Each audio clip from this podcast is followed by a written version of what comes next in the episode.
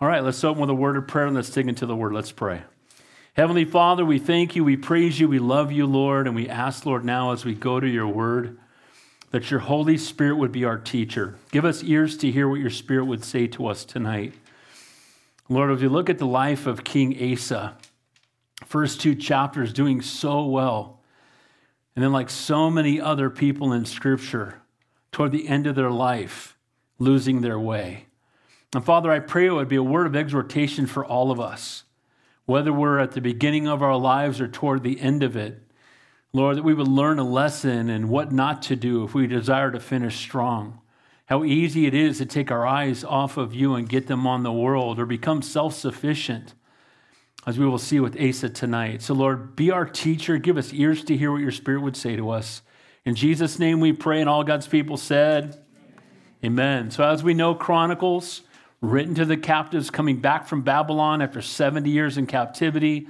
First Chronicles spoke of King David, Second Chronicles, mostly, uh, again, King Solomon and his descendants. And so now we've been talking for the last couple of weeks about King Asa. And Asa started off really, really well. He was doing what was right in the eyes of the Lord. The last couple of weeks, we saw that he tore down all the false idols and brought them back into worship to the true and living God.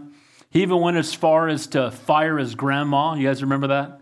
His grandmother was the queen mother, they called her, and then she had these false idols she was worshiping, and he tore those down and removed her from being the queen mother of the country. And you know, there is a time, there are times in our life where we're going to have to choose between lining up with ungodliness of family and lining up with the Lord. And we must choose the Lord. Still love them, but choose the Lord every time. Amen? He wouldn't even compromise for his family's sake. And then again, he also brought many reforms into the southern kingdom. And then we saw him face a one million man army. And this is important to remember because when he was overwhelmed, they were outnumbered three to one. Uh, and so this, this million man army, and they also had all these chariots that they didn't have. So they had better weapons and more men. And when the battle was about to begin, what was the first thing that he did? Who remembers? He prayed. He prayed. He sought the Lord because he knew he couldn't do it in his own strength. He knew his own army wasn't strong enough. He knew he didn't have the weapons to win the battle. So it made him desperate, and he cried out to the Lord. Tonight, we're going to see that after a bunch of years of peace that he ceases to be as desperate as he once was. Again, when he was encouraged to do further reforms, he did them. And he was faithful. And he was even having an impact on the northern kingdom. Remember that Judah is the two southern kingdoms, uh, Judah and Benjamin. and The other 10 kingdoms were to the north. And a lot of the people from Israel were coming down to be in Judah because they had reestablished worship and they had a godly king where idolatry was still running rampant in Israel. And so that will bring us to tonight's chapter. And grab your outline if you have it. And I titled our message When Our Faith is Fading, because that's what we're going to see in the life of Asa tonight. See, and I love that the Bible. It does not hide the frailties of its heroes so that we can learn from it. You know, it's been said that experience is the best teacher. It doesn't have to be our own experience. We can learn from the experience of others. And Asa is another example of a, of a guy who was a godly king who was so faithful, but toward the end of his life starts to fade in his faith. Number one, when we're not as close to God as we once were, when our faith is fading, we no longer are as desperate for the Lord as we once were. Again, two chapters ago, fighting a million man army, feeling overwhelmed, on his face, crying out to the Lord for help in a place of total desperation.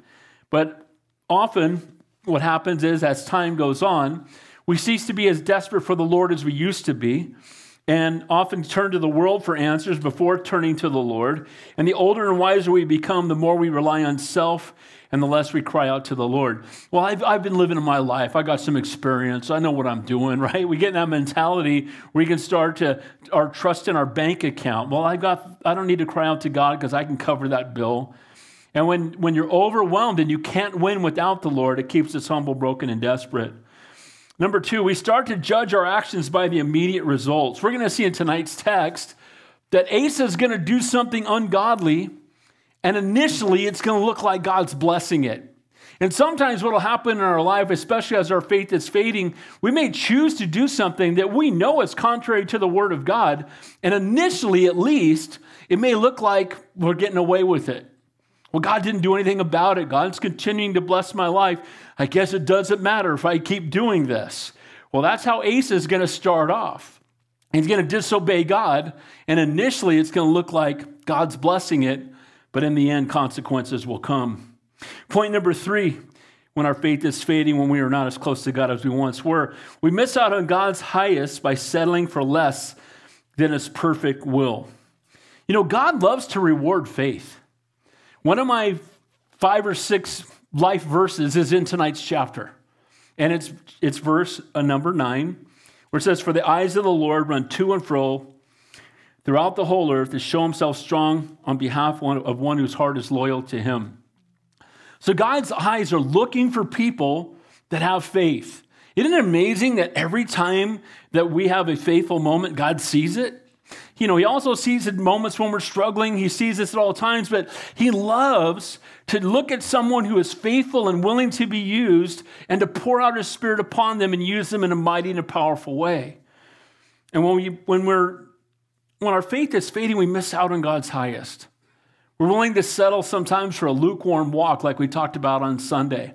I got a saved soul and a wasted life. I'm on the cruise ship to heaven, and I don't have to be on fire for God all the time. And, you know, that mentality that can take place. And, and sadly, what happens is we miss out on God's highest. And again, the Lord actively looks for people of faith to bless them, not, and not in the way that the world says. He's not looking for your faith to give you money. Amen. He's not the holy Santa Claus in the sky. Again, where God guides, God provides. But what he loves is men and women who are saying, Lord, use me to reach people for the kingdom of God. Use me to love and serve somebody else. If someone else needs a hug, use my arms. If someone needs a word of encouragement, Lord, use my lips, right? And so we want to be used by the Lord, and that's someone that God will use. And then finally, the anger of man does not produce the righteousness of God. I'll tell you something I've heard I'm not exaggerating. I think I've heard it 500 times in my 35 years as a pastor. If I'm off, Lord, forgive me, but it's up there. And here's what I've heard God doesn't do what I think, and God doesn't hear my prayers, and I'm mad at God. I've heard that so many times, I can't even tell you. So many times in counseling, I pray and God doesn't answer. And I'm like, well, bro, you're praying amiss. Amen? But the reality is, people get like that. Like, I prayed for that job and I didn't get it, so God doesn't hear my prayers. He heard your prayer, He said no. Amen? But there's this mentality where we pray and like we think that we can tell God what to do, like we're smarter than Him. And then when He doesn't do what we want, we get mad at God. And so it's one of the most frustrating things for me sometimes because they're just angry and God doesn't hear my prayers. Pastor, I don't believe it. You don't believe it because you didn't get what you wanted. And God's smarter than you, and He loves you enough not to give you everything you want. Amen? He's going to give you what you need, not what you want. He's going to give you what is best. And so we're going to see that tonight's text. Asa is going to get angry with God. Like it's God's fault. He's going to be mad at God because he disobeys God. Then God judges him. Then he's mad at God for judging him for living outside of his will. And so these are all lessons for us to learn. I feel like I'm entering the fourth quarter, right? So the average age for adult male uh, is about 78, okay? So I'm about to turn 60. So the fourth quarter starting, okay? I lived 20, 40, 60, first quarter, second quarter, third quarter. I could go before that. But let's assume it's the fourth quarter, right? And I want to finish strong. And every time I read about these these guys who fail, I pray, Lord, don't let that be me. And take heed lest we fall, because that can be any of us. Amen?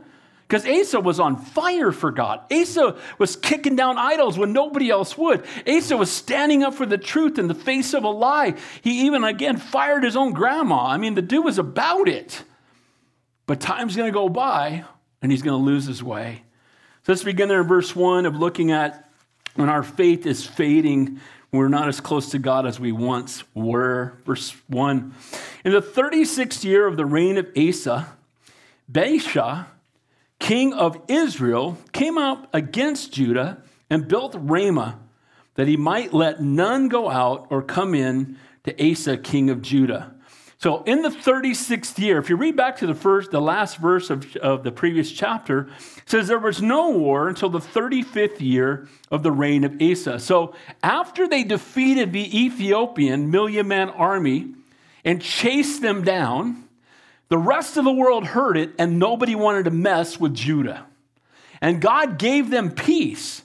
And so they had peace for 35 years roughly. So it's not till the 36th year that there's going to be conflict again. And oddly enough, it's not with uh, another nation, but with their own brothers, right? It's with Israel. It's going to be like a civil war. They're part of the children of Israel, right? And so both, both sides are. But what happens here is 35 years of peace. And during 35 years of peace, we're going to see that when everything's good, people tend to be less desperate for God. Uh, my prayer often, I, have prayed it a lot as a pastor, that God give us whatever persecution we need to get us desperate for God. And I think we saw some of that during COVID, didn't we? COVID did not define the church, it just revealed where the church was.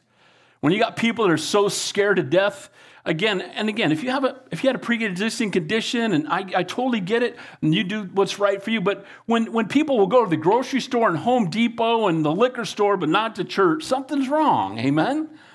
And there's this mentality, and a lot of churches are still haven't opened up yet. And if they haven't opened up yet, they can just stay closed as far as I'm concerned. But the, the truth is here that we can get into that place where we just become comfortable and then we cease to be desperate. And so what's happened here is it's the 36 years. So now he's facing opposition for the first time in over three decades.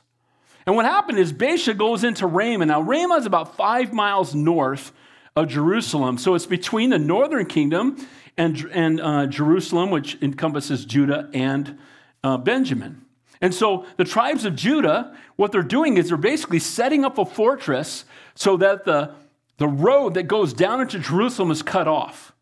So people can't leave and they can't come. And so what happens then is there's no way to get food in. There's no way to get stuff. So what they're going to do is try to build this fortress to starve them out. Build this fortress to bring Judah to its knees, winning a battle just by surrounding them. And so he begins to build this, you know, this great fortress again to come against the children of Israel. I also believe he kept having people leave because Israel was still worshiping false idols. And Judah was worshiping the true and living God. And a lot of people were leaving Israel to go to Judah, where they had a godly king, where the worship of God was still taking place, where the temple was active, and they wanted to leave. And so I think that Baasha is doing this to keep all his people where they are. Sounds like a communist country, doesn't it? To keep all the people where they are, and also to inflict damage to the children of Judah. So Asa has done all these wonderful things, but yet we see, sadly, that now this, this, this opposition is coming in, and Baasha, the king of Israel, here is going to be his first conflict and again, this, this big fortress is being built. By the way, Ramah in the Bible is the hometown of Samuel. So Samuel's mom, Hannah, lived there. Remember, she would go down and, and come each year to, to, to worship the Lord, and she cried out for a son. So Baasha is seeking not only commercial control over the main road for trade, but to starve out Judah and to keep his people from going and being with the godly king. And so, in so doing, he makes a declaration of war. So now, how's Asa going to respond? Now, last time he had a declaration of war, what did he do? He prayed. He prayed. And last time the army was way bigger. It was a million people. Last time it wasn't his own people. But last time it also may have not been as big of a threat over a long term. So what does he do? Verse 2.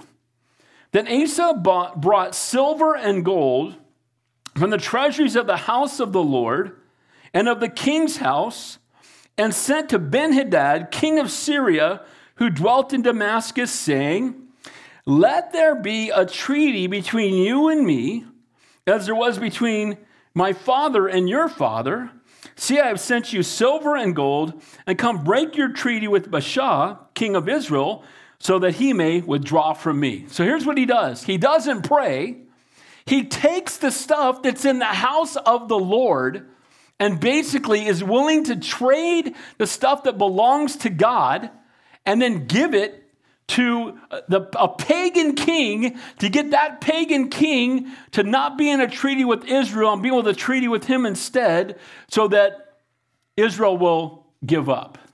So, what is he doing? He's not praying, he's coming with a worldly answer.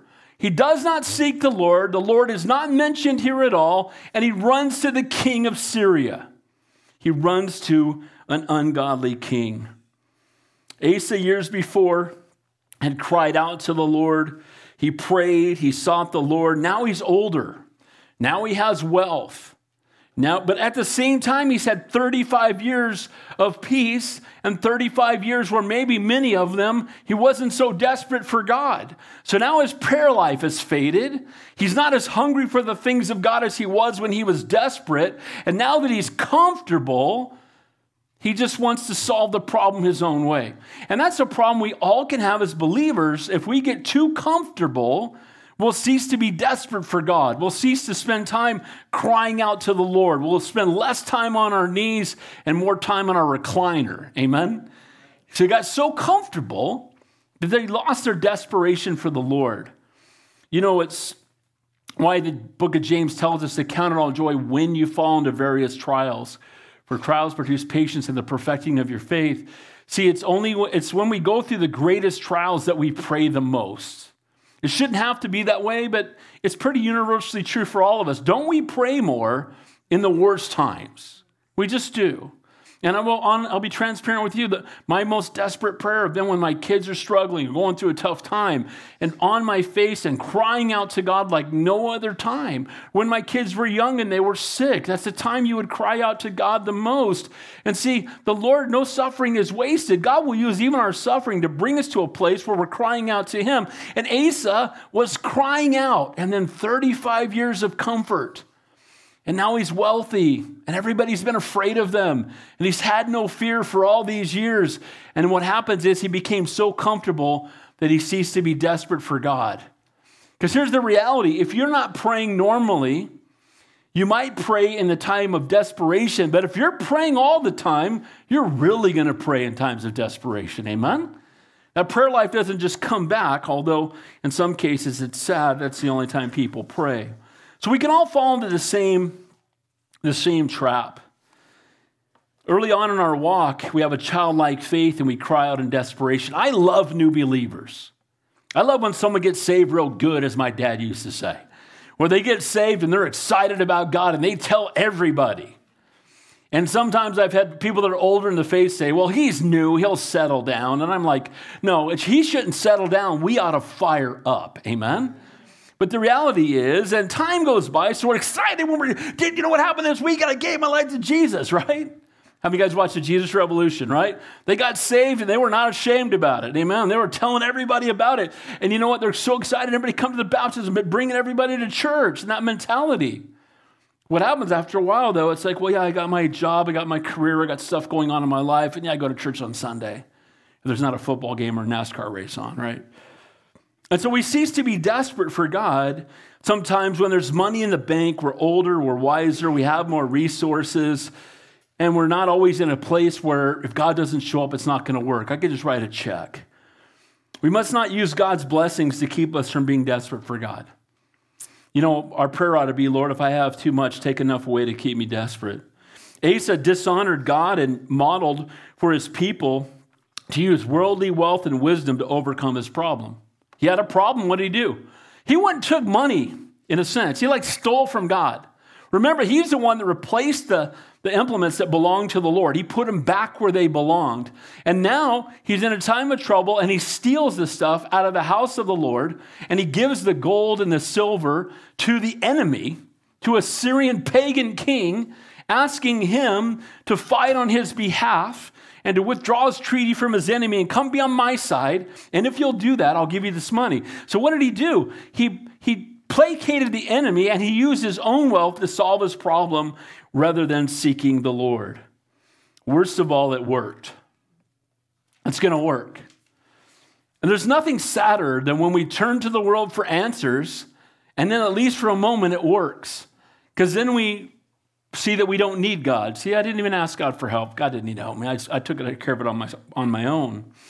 We start to think doing it our own way is okay, that the ends justify the means. So Asa takes from the treasures of the Lord to a pagan king, Ben Hadad of Syria, and his covenant with God, he trusted God to protect Judah, now putting his trust in a pagan king. Remember at the end of the last chapter that all the people gathered together and they worshiped the Lord together and they made a covenant with Almighty God. And they had made this covenant, but what happens is some time had gone by and they forgot the covenant. Go back to the previous chapter and look at verse 15. It says, And all Judah rejoiced at the oath, for they had sworn with all their heart and sought him with all their soul. And he was found by them, and the Lord gave them rest all around. See, they made a covenant with God, and then God blessed, blessed them with rest.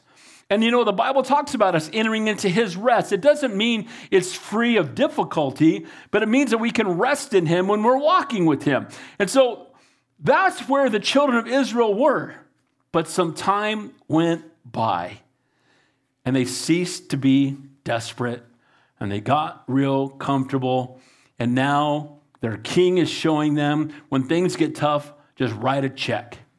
When things get difficult, take stuff that was given to the Lord, take it back, and go use it. And now align yourself with a pagan king who worships the very same idols that you tore down. It's so tragic to see how quickly we can fall back. This man of great faith in the battle with the Ethiopians decades earlier has become a man full of unbelief. Spurgeon said this But the greatest faith of yesterday will not give us confidence for today unless the fresh springs which are in God shall overflow again. You know, if God did great things in our past, we can certainly trust in them that He will do it again. But if we are not being filled afresh with the Holy Spirit, our walk with God will grow stale and we will become faithless. We need to be filled afresh. We need to be in his, in his presence. We need to have intimate relationship with the Lord. If I would, you know, my wife and I and I've been married for 38 years. If I didn't talk to her for 35 years, that's not a marriage. Amen? And I don't know that Asa didn't talk to him at all, but we can see that over time, his focus has been taken off of the Lord and more on his own comfort, more on his own resources, more on his own abilities and pride goes before destruction and a haughty spirit before a fall. Amen? And so here he is, he's lost his way. And now he's crying out to the king of Syria. We need to be filled afresh every day. People of the word, fellowship, and prayer, staying desperate for the Lord always. Always. I said this the other day, and it's true. There is not a viable reason for us not to be in the word every single day. Amen? Well, I have to work. Yeah, you do, but you, you're, you got time somewhere in there. Amen. You got time somewhere before work, after work, during work, during your lunch hour. There's got to be time during the day. You got time to eat and you desire the Word of God more than your necessary food that's in the Bible. So you got time to eat. You got t- time to spend time in your Word. Amen. Well, I believe that's what's happening with Asa. He's gotten comfortable. He's the king. They've had peace, God's grace for 35 years, no trials.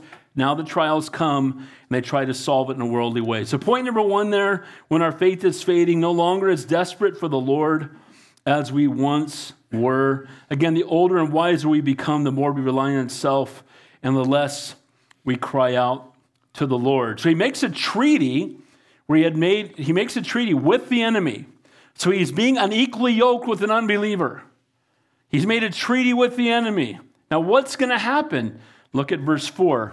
We start to judge our actions by the immediate results. Watch what happens here in verse 4.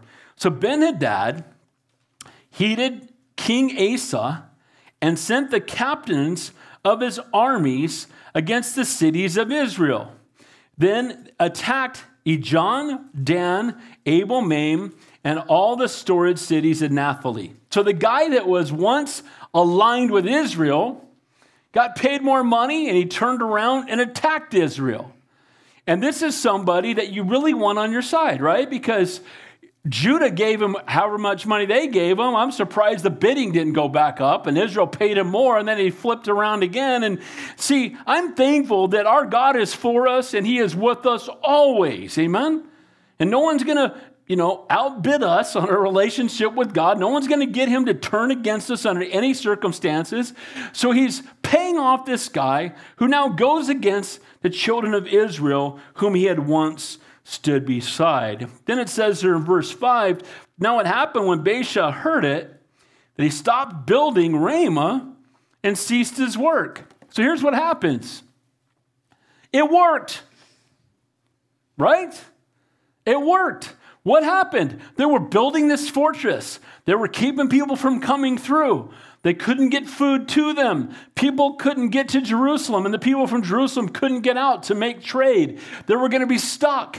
So they hired this, these mercenaries. They gave a bunch of pagans money that they stole from God. And then it worked. And this seems sometimes like, why would God allow this? Now, again, when we disobey God, you could have a temporary time where it looks like it doesn't matter. Oh, we got away with it, right? Remember that God's grace is not God's permission to keep sinning. Amen?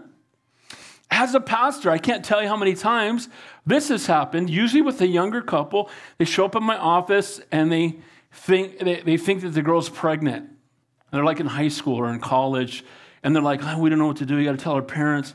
And then they find out the girl's not pregnant. God gave them grace. And then two months later, they're back in my office thinking the girl's pregnant. You know what's causing this, right? Better to marry than to burn. Amen. Knock it off in Jesus' name. Amen. But the problem is, well, see, we got away with it before. We can just keep on in our sin and we're not going to get caught. And the same can happen with any sin, whatever that sin might be, that sometimes you do something and then the consequences don't really come. So you think, I can just keep doing this as long as I want because God's not bringing any, any judgment. Look, He suffers long, but He won't suffer always, and your sin will surely find you out. Amen? And you know what? God will warn you and, and God will look, you'll, you'll come close to something disastrous taking place because of, of what you've done. And God may show you grace. And then if you continue in it, eventually it's coming. And here's what happened. So he, so he does it and he wins. Israel ran away. Hey, we've got we, the, the fortress. We're, we're going to see in just the next verse here that he's going to take the fortress and he's going to split it into two fortresses of his own.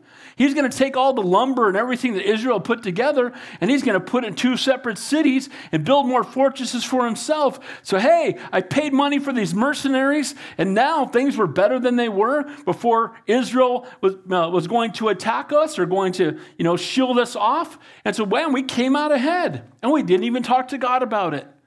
Look what happened. I got that promotion at work and I've been living an ungodly life. See, God will bless me even when I'm not faithfully serving him. So Baasha stopped building the fortress. He went home, and at first glance, we could say that Asa's trust in the pagan king worked. And sadly, many people in the world judge their actions by the immediate results. And even believers, after doing what they know is wrong, if it prospers, may feel justified in doing so. Getting away with it, even for a time, is not a God, is not a God agreeing with your disobedience.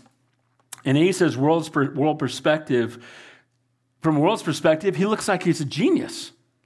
So you paid somebody and you had that you took away their ally, made him your ally, and, and now you sent them running for the hills. Boy, you're a genius. Militarily, it looks like he's really smart, but spiritually, it's a disaster.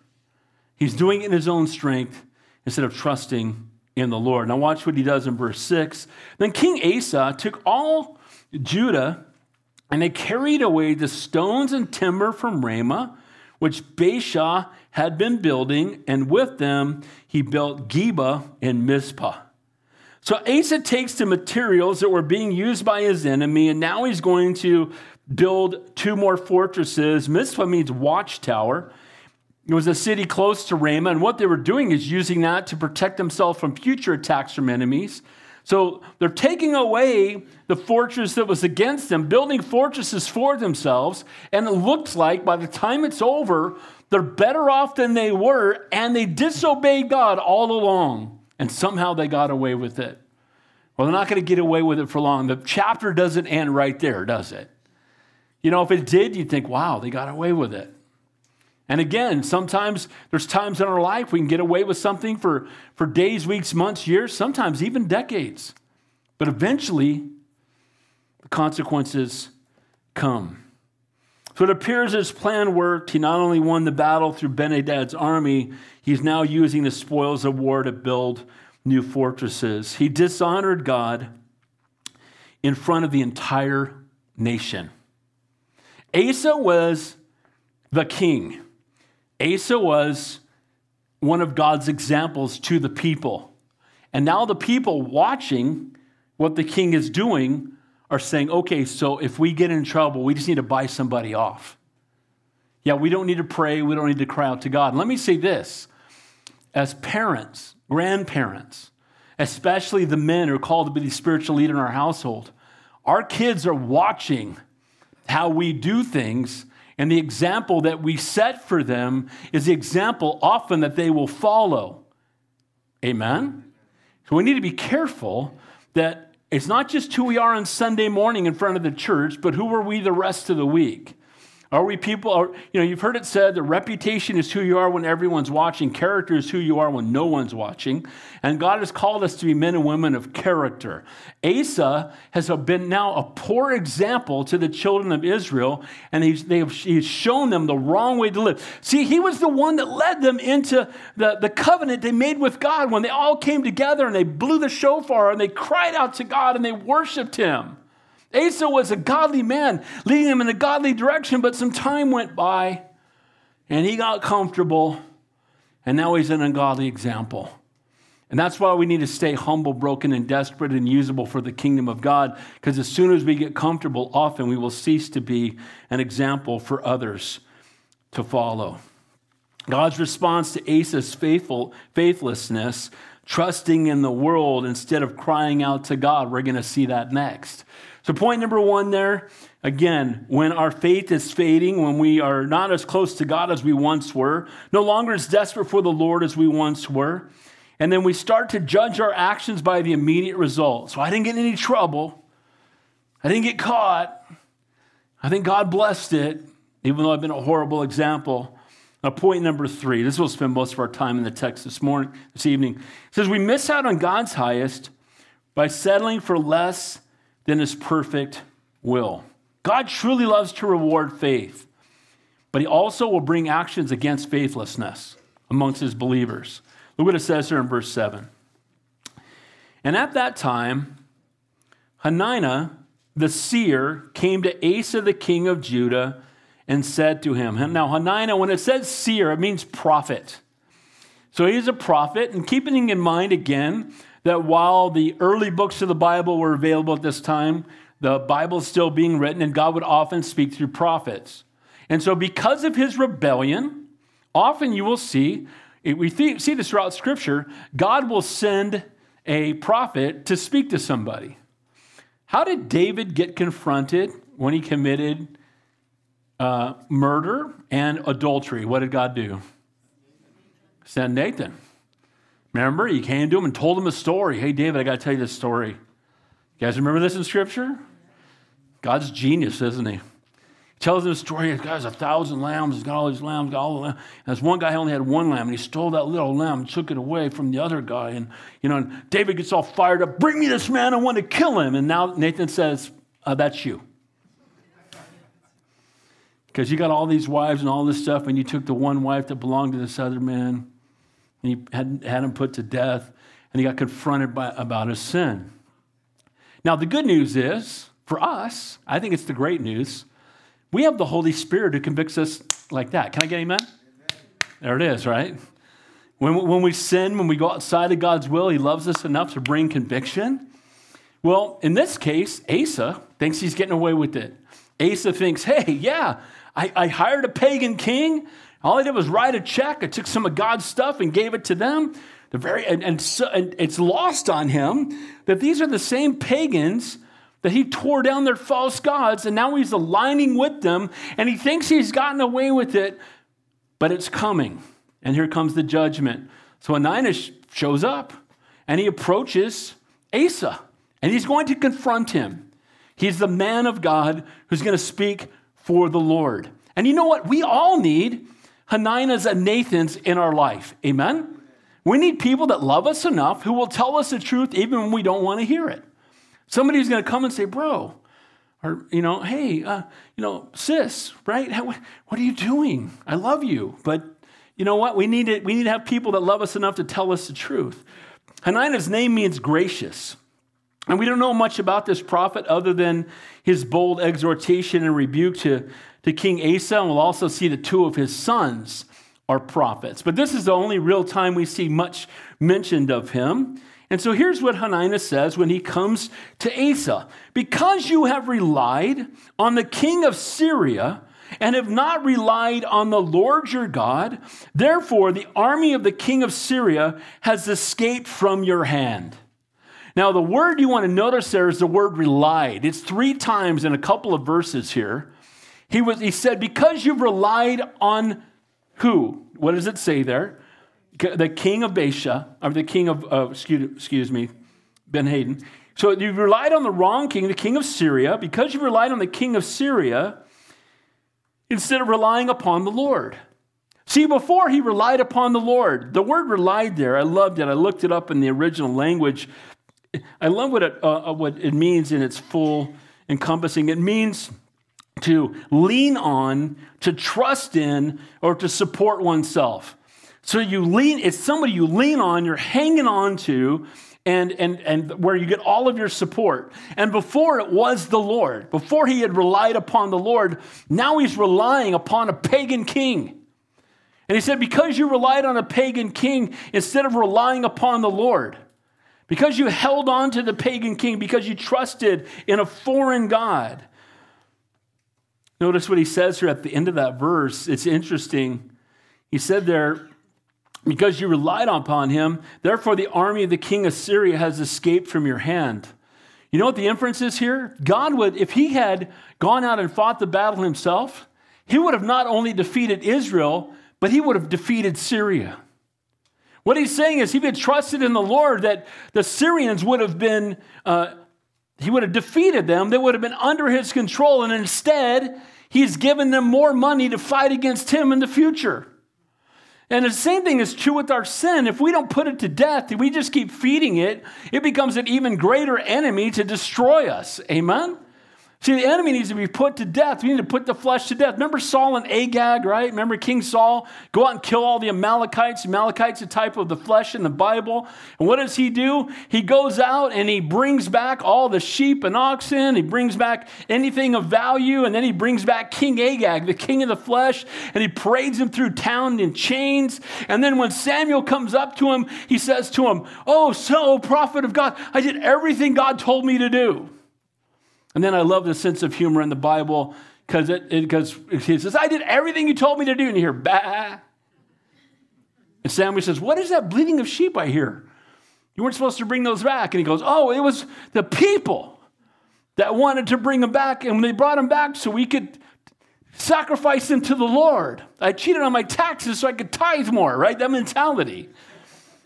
And so he brings Agag back, and if you remember, Samuel comes out, and Sam was in his 80s. And when King Agag sees the prophet come out to Samuel, he kind of breathes a sigh of relief. Oh, it's an old man. And what does Samuel do?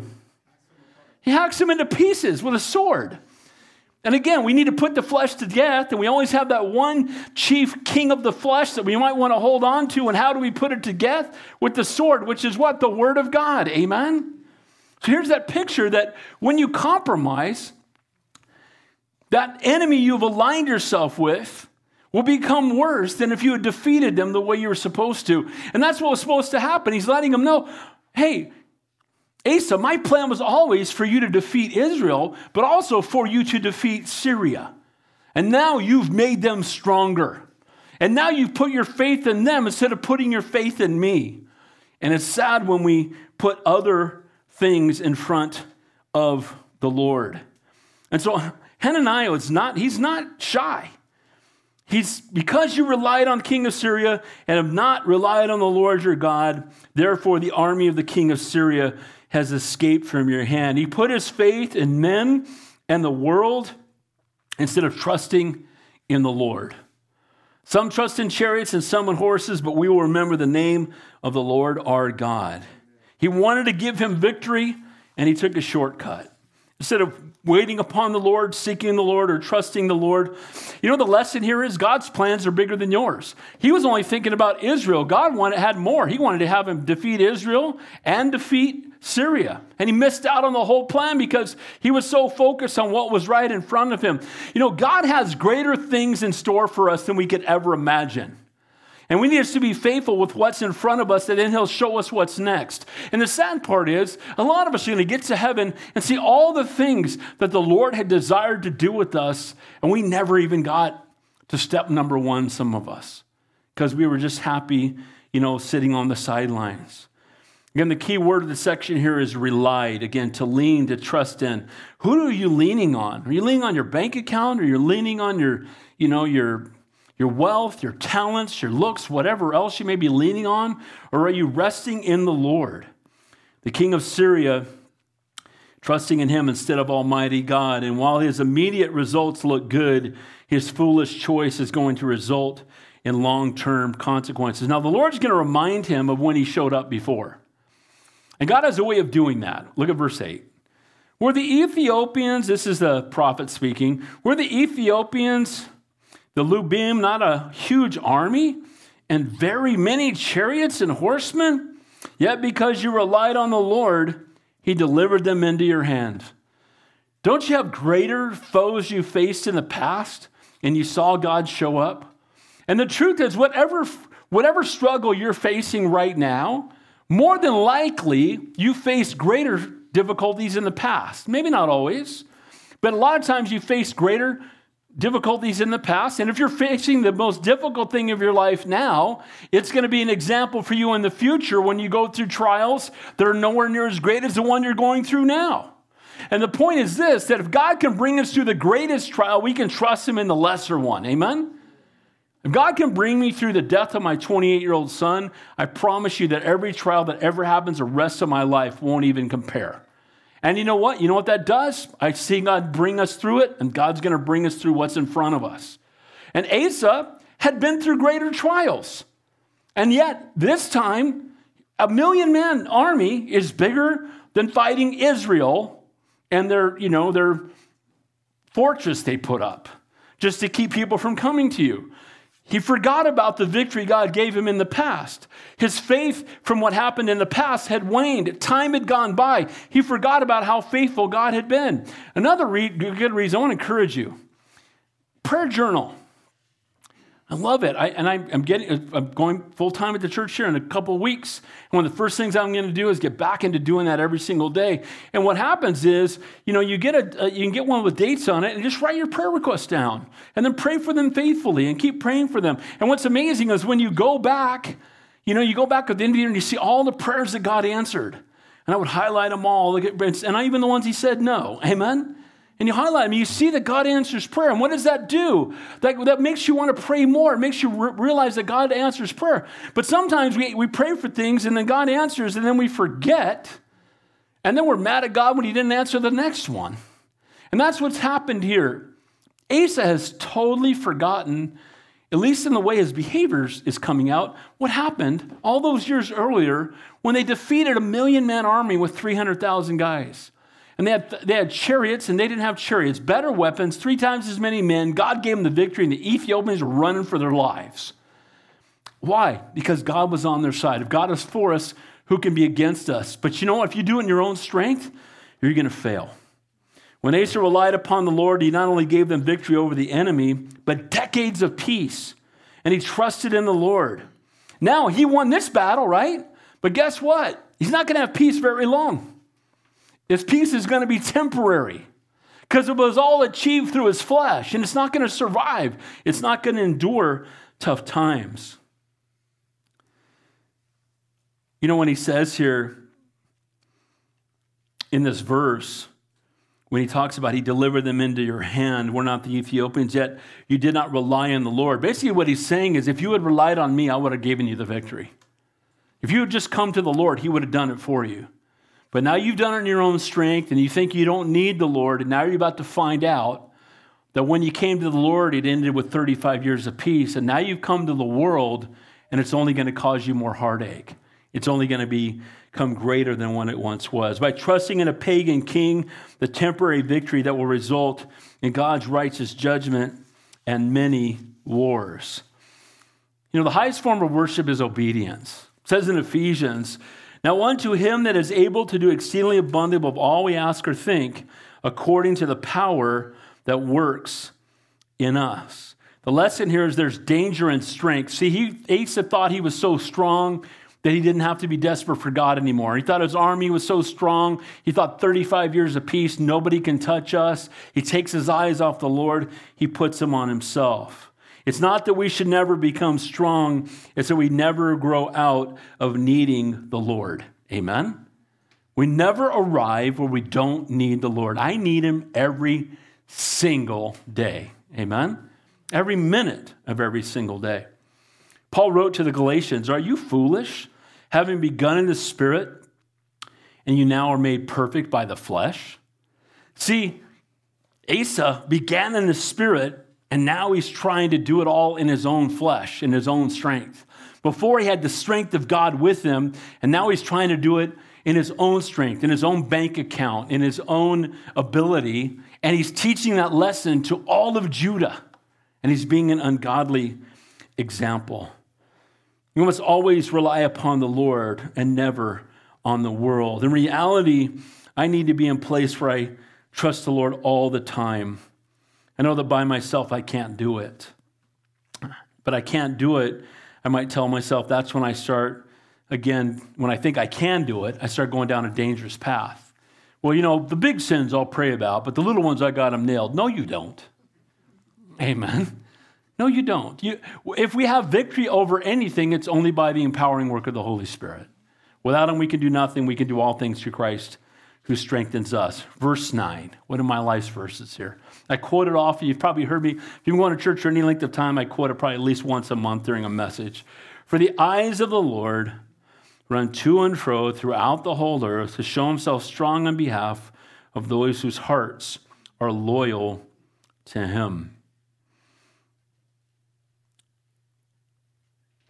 The Lord wants to use you.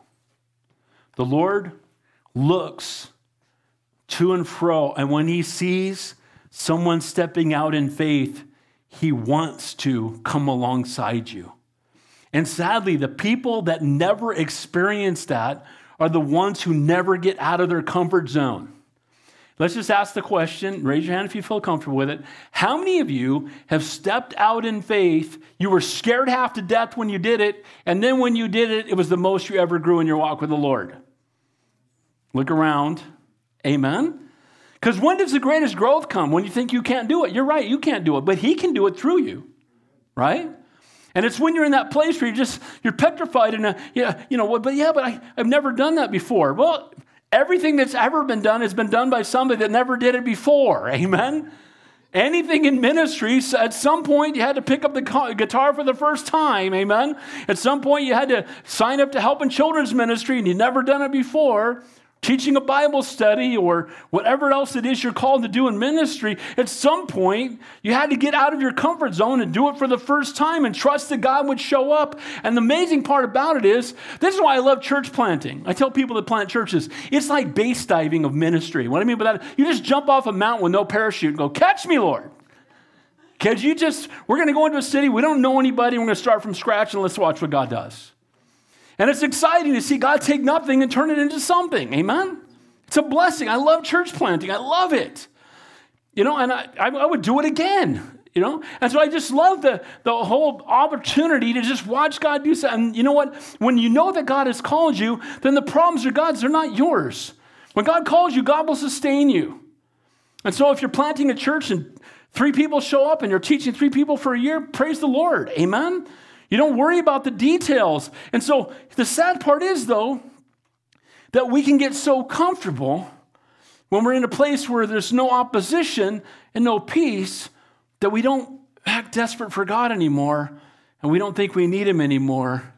And now we just trust in our own ability. And that's exactly what happened with Asa. See, the eyes of the Lord are running to and fro among the whole earth to show himself strong on behalf of them whose heart is loyal to him. The word in, in the original King James is perfect toward him. So it's somebody that's got a heart for God that God will use. God, God took, a, you know, a stuttering Moses and used him. Amen? God uses people, his 12 apostles were fishermen and tax collectors, fishermen who I never see catch fish anywhere in the Bible except when Jesus is with them, by the way. But you see these guys that are just normal. He doesn't go get the most intelligent necessarily or the wealthiest. He takes the foolish things of the world to confound the wise. So, you know, the Lord wants to use you. And all the Lord wants from you is just to have enough faith to say, okay, Lord, here I am. I've shared my testimony with you guys before. I'll share it with you again. Um, I was just talking to my wife about this the other night. When I first got hired by the company I'm about to retire from, after 35 years, 35 years ago when I got hired I was a very young man, I was in my early 20s. And it was a job that was kind of my dream job. And, I'm, and I went straight from playing college football to sales, so I was very competitive. I mean, I know that's hard to imagine, right? So I was super competitive, and I made a goal to be the number one rep in the entire company my first year. And by the grace of God, I did it. And I was very driven. And then they had me at Anaheim Convention Center, and they gave me this big crystal statue, a big, you know, an idol that needed to be broken, right? and I did break it not too long after that. But it had my name on. And then they had me speak to all the reps in the whole company and tell them why I was successful. And I'm driving home. Got a big, beautiful house, beautiful wife. Our, our baby girl was about six months old. And uh, we had everything the world had to offer. And I pulled off in a parking ride in Acton and I was looking out my sunroof and I was crying. And I was like, okay, Lord, I did all this stuff that the world thinks will make you happy. And I was a believer and I loved Jesus. And when I played football in college, they called me preacher boy because I was always sharing my faith. But people would always ask me if I was going to be a pastor like my dad, and I would always say no. I'm going to be a Christian businessman. I'm going to give to the church. I'll serve, serve in children's ministry, wherever they would need me, I'll serve. But I'm not called to be a pastor. But when I pulled over on the side of the road and I was looking up to heaven, I said, okay, Lord, whatever the question is, the answer is yes. Whatever you want to do with my life, I'm in. You want us to move to China, we'll go. But it, God just took giving me all that the world thought was important. And when I got it, I realized how empty it was and that God had something greater. And I went home and told my wife on that Friday. We talked about this just yesterday, uh, just last night. We were talking about this. She said, I remember when you came home that day. It was like I was married to another person. Like you loved Jesus before, but you really loved Jesus after that. And I just came home and said, whatever God wants to do, we're in, we're going. Whatever God says. We go to church on Sunday, the pastor gets up and says, Hey, by the way, if you're here and you feel like God wants to do more with your life, I'm like, Did you tell him? Right? And to my wife, he said, I'm starting a discipleship class. Four weeks into the discipleship class, he asked me to be the youth pastor. And I said, I don't even know what a youth pastor does. But I told God I'd go to China, so I guess I can be the youth pastor, right? and I started teaching with five girls. It was me and five girls around a table. Four of them were sisters. So when they were on vacation, it was pretty lonely in youth group. But the point is that I just started teaching five girls, and then four weeks later, I came in on a Wednesday and I was sitting in the front row, and uh, church secretary came out and said, Hey, Pastor John wants to talk to you. I went into his office. His phone was off the hook. He was stuck at the airport, and he told me I was teaching a room full of adults, and I had te- taught four Bible studies in my life and zero prep time. That's called they throw you in the deep end of the pool and hope you can swim. Amen. And I taught count it all joy, my brethren, when you fall into various trials, because I was in one. Amen. But the point is that I had to learn, we have to learn to rest and trust in the Lord, be desperate for God. And when we get out of our comfort zone, then, and because I had cried out to the Lord and said, I'll do whatever you want me to do, when they asked me to do it, did I? I mean, I was petrified of teaching five girls. I'd never taught a Bible study in my life. And I remember preparing Bible studies. Then I got taught to adults, and then I was teaching the men's study. Then I was teaching in the prison. And what happens is we have to get out of our comfort zone once so we can grow and then let God use us. Amen? And he's looking for somebody who will just say, you know, I truly believe this. When I was looking up at the Lord through my through my uh, sunroof, I truly believe that was the first time in my life that I was baptized with the Holy Spirit. Because I had the Spirit with me and in me, but I don't think I'd ever had him upon me before that day. And when I cried out and said, Lord, I give it all to you. Whatever you want me to do, I'm in. I, am in. And it just, my life changed. My priorities changed. My passion for the Lord grew a hundred times. And what had to happen, I had to get out of my comfort zone. And I want to tell you, it's not easy. I'm not acting like it was the easiest thing because it wasn't. I was petrified. Each time the pastor asked me to do more stuff, I'm like, really? You got other people here that are older than me. Do use some of them. And he kept using me all the time. And so we want to be used by the Lord. But the Lord sees somebody who says, Lord, whatever the question is, the answer is yes. I'm in. Whatever you want me to do, I'll do it. I was on the, at the time, I was on the setup t- team and we served in children's ministry, but God had more for us. Both of those are valuable ministries, by the way. Church doesn't happen without them. So the Lord is always looking for faith. And he never misses seeing somebody who has faith. He says his eyes are searching to and fro. You think God misses somebody? He's looking everywhere for people who have faith, whose heart are loyal to him, so he can pour out his spirit upon them and use them in a mighty and a powerful way. So God, you know, God will see it if we have it. If we're willing to be used by him, I promise you that he will use you. God loves to reward faith. God looks for ways to defend and show his strength on behalf of those who are committed to him. Asa's fear that God could not be trusted or the defense of Judah was foolish and wrong. And God wanted to show his strength on behalf of his trusting people. And the Lord, again, is always looking for faith, and he never misses seeing one who has it. It's an amazing thought that the eyes of the Lord are looking all over. And when you have faith, he sees it and He rewards it, and He wants to use you. The issue is not the strength of God or His willingness to use the strength on behalf of His people. The real issue is the loyalty of man, and in this case, Asa was not. Asa wasn't a man of faith stepping out like he was in the beginning. He cried out to God. They defeated a million man army.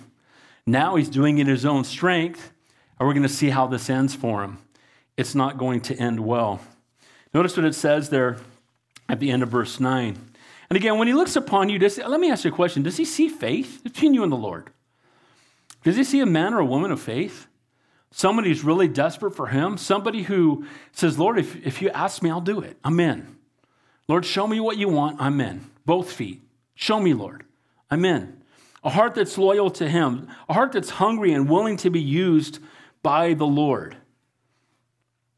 And let me ask you this question Are you as on fire now as you've ever been in your lifetime? What happened to Asa? The fire went out. Amen? 35 years earlier, he cried out to God. They defeated a million man army. Now, he's been 35 years of comfort. We don't know if it was a slow, steady decline away from God, but he got to a point where he wasn't crying out to God anymore. And you know what? I, will honestly tell you, there are times in my life where I've looked back and I'm not quite as on fire as I once was. You can have times where you're busy and, and other things distract you, and you look back and go, oh, wait a minute, what, what happened here? Right? You know, I love that song, Lord, light the fire again. Amen? We need that, those flames to be reignited. God is looking at hearts. We might be thinking we've come up with a way to get God to answer our prayer. What we really need is to get our heart where we're the one God is looking for. I want to be a man that God can use. Then notice what he says at the end of verse 9.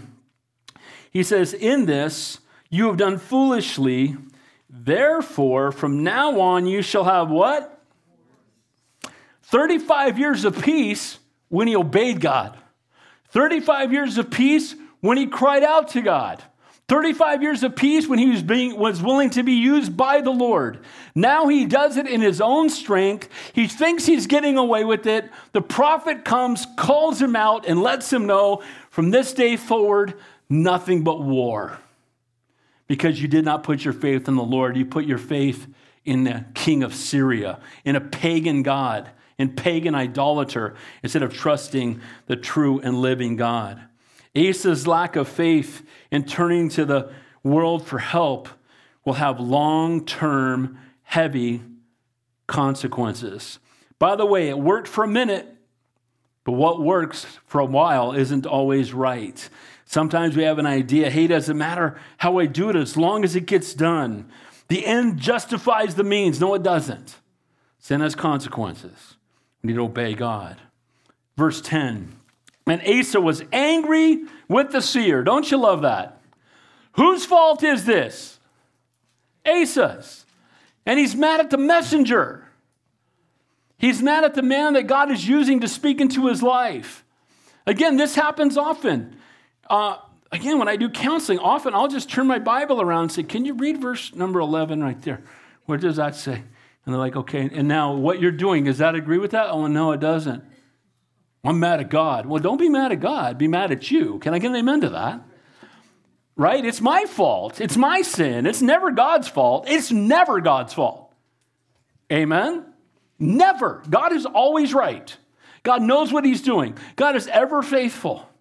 And what happens again is he's mad at God. You know why he's mad at God? Because he disobeyed God and he got caught. And now your sin found you out, and now consequences are coming because you ceased to cry out to the Lord. You did it in your own strength. You walked in rebellion against God, and God slapped your hand. Said sin has consequences. Now, he can still repent, but he doesn't. What does he do? He gets mad at the prophet. He gets mad. It says in Second Chronicles uh, 15, last chapter, when Asa heard these words and the prophecy of Oded, the prophet, he took courage and put away the abominable idols of all the land of Benjamin and Judah. The last time the prophet came and told him what to do, he said, Praise the Lord, and he went and did it. This time he hears what the prophet says and he's mad. Why? Because he's in the flesh, where before he was humble, broken, and desperate and walking in the spirit. And now he's walking in the flesh and he doesn't like it when he's being told something he doesn't want to hear. He's no longer humble, which makes him no longer teachable. When someone is prideful, you can't teach them anything because they already know everything. And it's very difficult when you try to speak into somebody's life and they think they're the smartest one in the room and they know better than everyone. And at some point, you just have to let them go. You can't fix it. And the sad part is that he had once been humble and teachable. Now he's prideful and unteachable. So you think things are going to get better or worse? See, if you don't heed the word of God, it's only going to get worse. Something has changed in Asa. He doesn't seem to be willing to listen to what God says, and he just gets angry. Instead of taking his word, the, this word from God, and humbling himself before the Lord, instead of humbling himself, he's enraged. He's angry. He's mad at the messenger. How dare you? Don't you know that I'm the king? Dude, you're nothing. God created you. He brought you in this world and can take you out. Get over yourself. Amen. That's a word for all of us. Then how it said, that's in verse 10. He was angry with the seer and put him in prison, for he was enraged with him because of this. And Asa oppressed some of the people at that time. He's so mad, he's taking it out on the people, and he takes the guy that loves him enough and is called by God to speak the truth and throws him in jail. And don't be surprised that that doesn't come to our nation at some point. They threatened it during COVID, didn't they? They kept saying, We had the police visit us twice at the synagogue, and I was ready to go to jail. Let's do it. We'll start prison ministry. Let's go. Amen. But the reality is that there may come a time where that takes place, and we got to quit worrying about what men do with us and be faithful to what God calls us to do. Amen? But sadly, here, Asa, he's being that guy. He throws the prophet of God into prison, the guy that got rid of all the idols. The guy that had the worship of the Lord restored, the guy that fired his grandma for being an idol worshiper, and now he paid an idol worshiper to help him, and he throws the man of God into prison because he's mad that he told him the truth. Asa, what happened, bro? He needs a visit from, you know, somebody bigger and stronger than him in Jesus' name. Amen? And sadly, this is tragic what happens to Asa. Let's finish off. Now, watch what happens next. You cannot walk in rebellion against God and expect things to go well. Look at verse 11. Note the acts of Asa, first and last, have indeed been written in the book of the kings of Judah in Israel. And in the 39th year of his reign, so about three years after he throws the prophet into prison, it says this Asa became diseased in his feet and his malady was severe. Yet in his disease, he did not seek the Lord, but the physicians. His, he is so angry and so mad that God would dare bring judgment against him. Now, again, doctors are good. Doctor can, God can use doctors. Amen? But we never seek physicians above God. Amen? We seek physicians along with God. We seek God first, but God may use a physician to heal us. Amen? But here's what he happens He won't even talk to God. He's so mad at God. So he's got, they don't know the feed element. They were talking, it could be one or two things gout or gangrene. Those are both gnarly. And whatever it was that he had, he was still angry with God three years later. Because he, how dare God chastise him for the choices that he made? So we're not seeing repentance, we're not seeing humility, we're seeing pride and anger. And he's going to stand firm on, on you know, being angry with God. So Asa rested with his fathers as he, he died in the 41st year of his reign. So from 36 to 39, he was mad at God. Then he got sick for two years. He slowly died, and we don't see him crying out to God through this entire time. Lord, help us not to finish like Asa. Amen? Asa started so well. If you hadn't read through the book, you'd be like, man, this Asa, I like that name for my kids. Not so much anymore. Amen? I like that Asa. He's, so, he's sweet. I like that Samson. Oh, wait a minute. Not, not so much right? That Judas is only the apostle. Oh, wait a minute. No, no, no, no. so here's Asa, sadly, and when he began, he was so on fire for God and so desperate for God and so usable by God. And you know what? Take heed lest we fall. That as we get older or, or we go through life and trials go, come in, we can get mad at God and, and, and cease to want to fellowship with God and walk away from God. And sadly, that's what happens with Asa. And then it says there in verse 14, and they buried him in his own tomb, which he had made for himself in the city of David. And they laid him in the bed, which was filled with spices and various ingredients prepared in a mixture of ointment. And they made a very great burning for him. Now, they didn't uh, cremate him, they just, they literally had a huge send off for their king.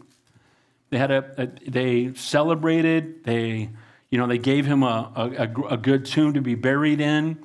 But you know what? None of that really matters if we're not right with the Lord. Now, our God's a God of grace. Could Asa be in heaven? What's the answer? Yes.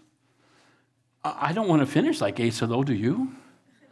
This is a warning for us to learn from the examples, not only of what to do, but what not to do. Imagine if Asa had just finished the way he began.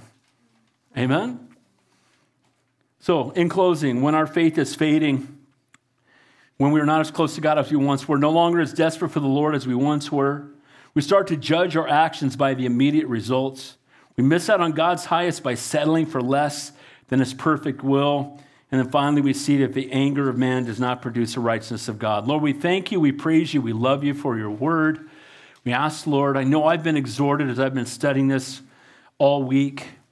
I've been challenged, I've been exhorted that as I enter the fourth quarter of my life, I want to finish strong. I pray for all of us, the days in front of us would be closer to you than the days behind us.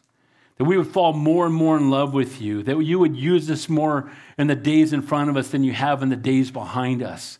And may we be those when the eyes of the Lord search to and fro among the whole earth, seeking one who can show himself strong on account of one whose heart is loyal to him. May it be our hearts that you see that are loyal to you. Lord, we ask these things in your holy and your precious name we pray. And all God's people said.